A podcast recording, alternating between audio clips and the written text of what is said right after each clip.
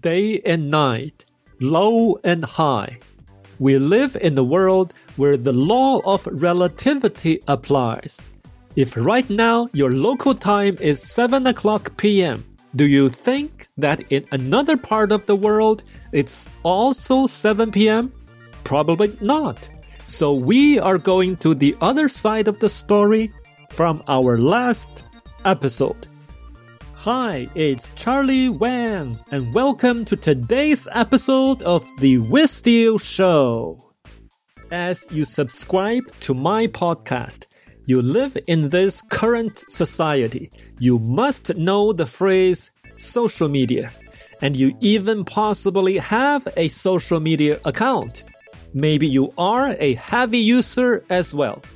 Now, let's say you are a heavy user, and you are just having a break, so you take out your smartphone and start checking on a popular social media site.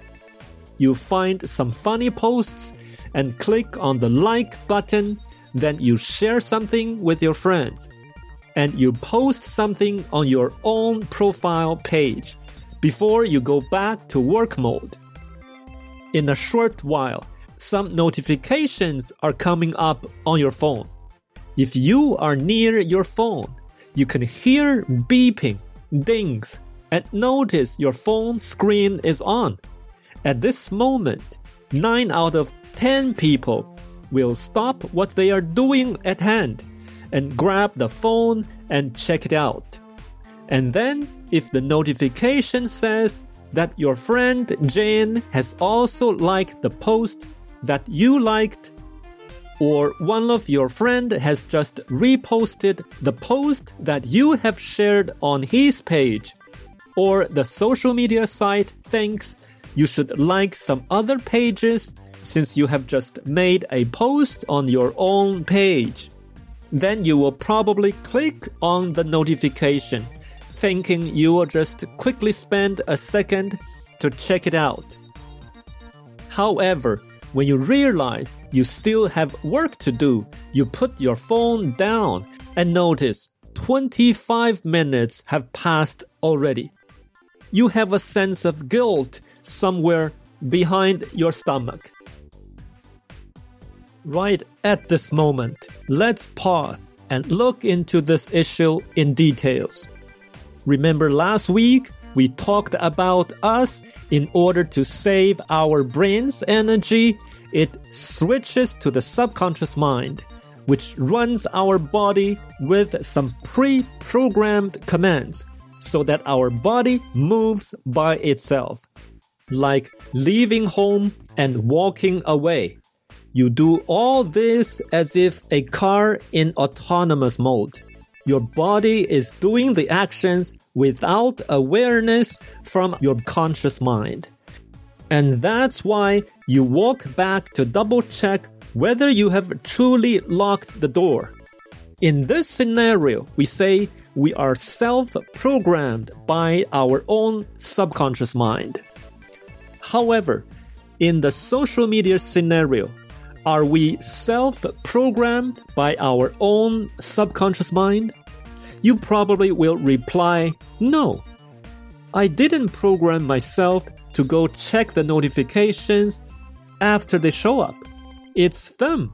It's their fault because they showed up. Wow, what a compelling proposition. But my friend, please pay attention now. The reality is that you are actually self-programmed by your subconscious mind because the notifications didn't push you to click on them and check them out. It is your subconscious mind that made that decision and that behavior to happen. The key point here is the trigger, which are the notifications, and they are definitely programmed by the social media site engineers.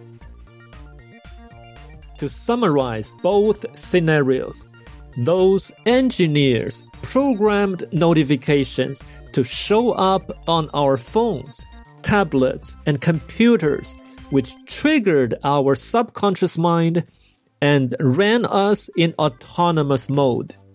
In the meantime, our mundane daily life, for instance, going out and leaving home, have triggered our subconscious mind to move our body by itself.